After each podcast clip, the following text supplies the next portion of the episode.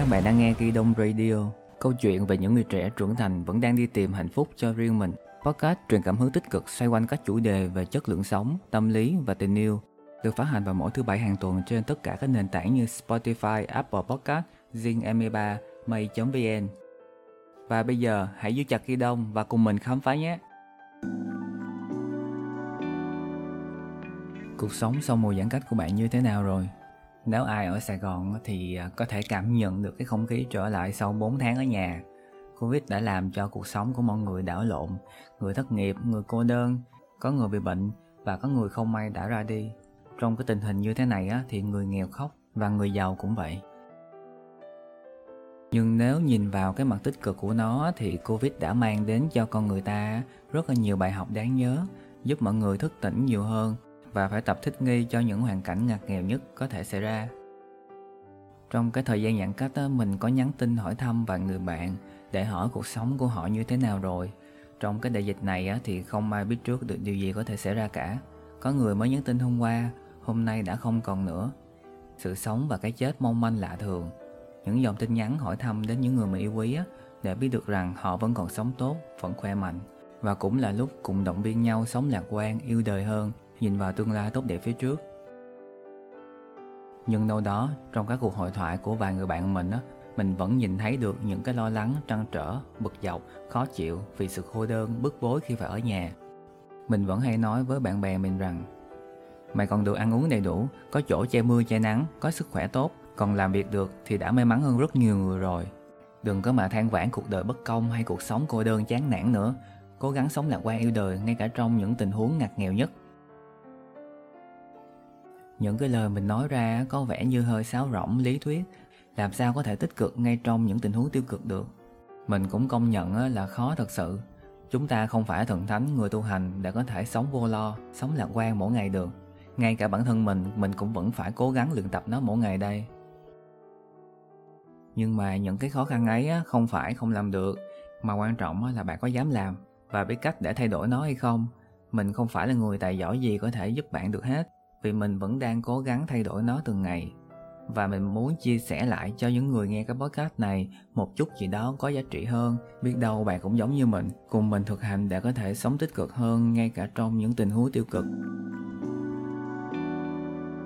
Trước khi vào cái giải pháp thì mình hãy cùng nhau tìm hiểu cái năng lượng tiêu cực là gì và nó đến từ đâu nhé.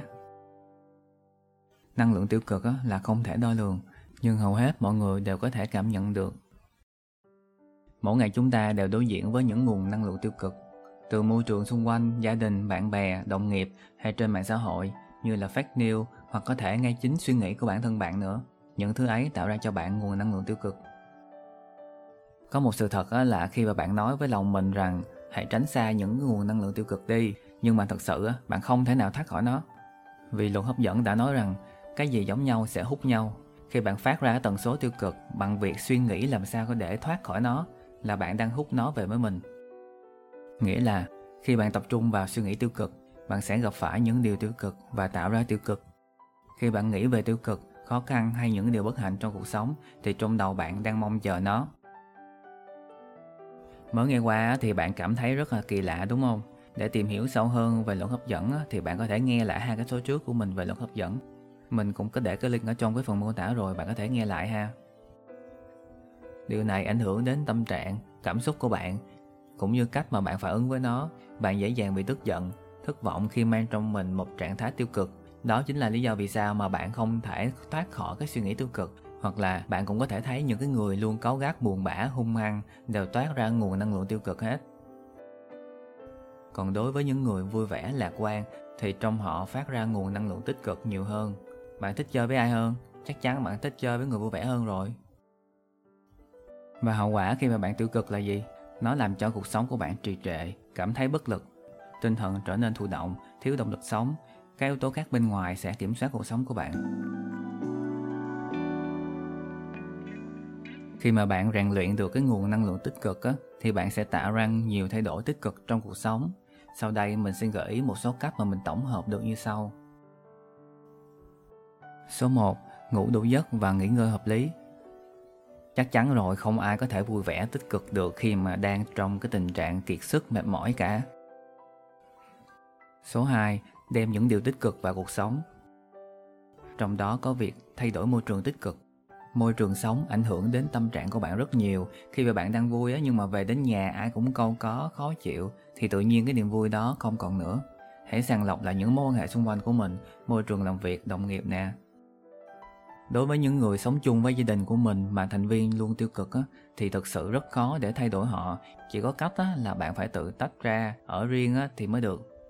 Nhưng đâu phải ai cũng có thể làm được điều đó đâu đúng không? Nhưng nếu không làm được cách này thì mình tìm cách khác. Nghe tiếp nhé. Hãy làm nhiều hơn năng động hơn trong các công việc mới thực hiện những điều mình thích. Vì khi làm những điều mình thích á, thì cuộc sống của bạn trở nên vui vẻ hơn rất nhiều. Giảm bớt tần suất sử dụng mạng xã hội lại. Chọn xem những cái điều tích cực xem hài nè, xem những cái kênh vui vẻ nè, hay chính cái podcast Kỳ Đồng Radio này chẳng hạn. Nếu nghe xong thấy hay á, thì có thể share lại cho những người khác cùng nghe. Nhấn follow kênh mình nè thì mình càng vui hơn, tạo động lực hơn để mình có thể chia sẻ nhiều hơn những thông tin giá trị tích cực cho bạn, cho nhiều người hơn nữa.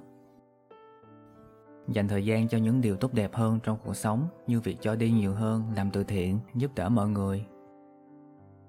Số 3. Tập trung vào giải pháp thay vì vấn đề khi khó khăn đến chúng ta thường có xu hướng tập trung vào vấn đề đó làm nó nghiêm trọng hơn.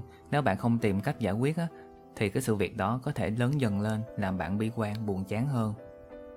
Một cái ví dụ đơn giản cho bạn dễ hiểu đó là khi mà covid đến vấn đề ở đây là bạn không thể thay đổi một sớm một chiều được làm nó biến mất đi được. Mà bạn phải học cách thích nghi dần với nó ở nhà mùa giãn cách thì ai cũng buồn chán cả thì tại sao bạn không tận dụng cái thời gian này để học một cái gì đó mới làm những điều mình muốn mà xưa nay không có thời gian làm. Số 4. Rèn luyện thể chất Khi mà bạn nằm trên giường bệnh rồi thì mới thấu hiểu sức khỏe quan trọng như thế nào ha.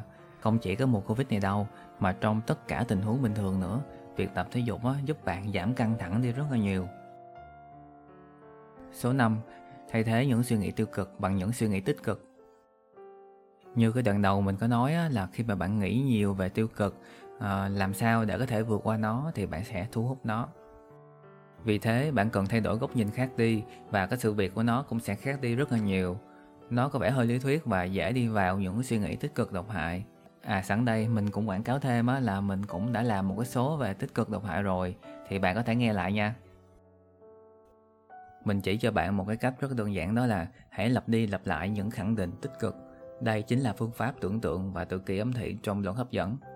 Ví dụ như bạn đang thất nghiệp vì Covid, bạn muốn tìm công việc mới. Thay vì chán quá không biết làm cái gì bây giờ, chán quá không biết bao giờ tìm được việc đây, không biết sao cuối tháng có thể đóng được tiền nhà đây nữa, không biết công ty bữa trước apply có gọi phỏng vấn không nữa.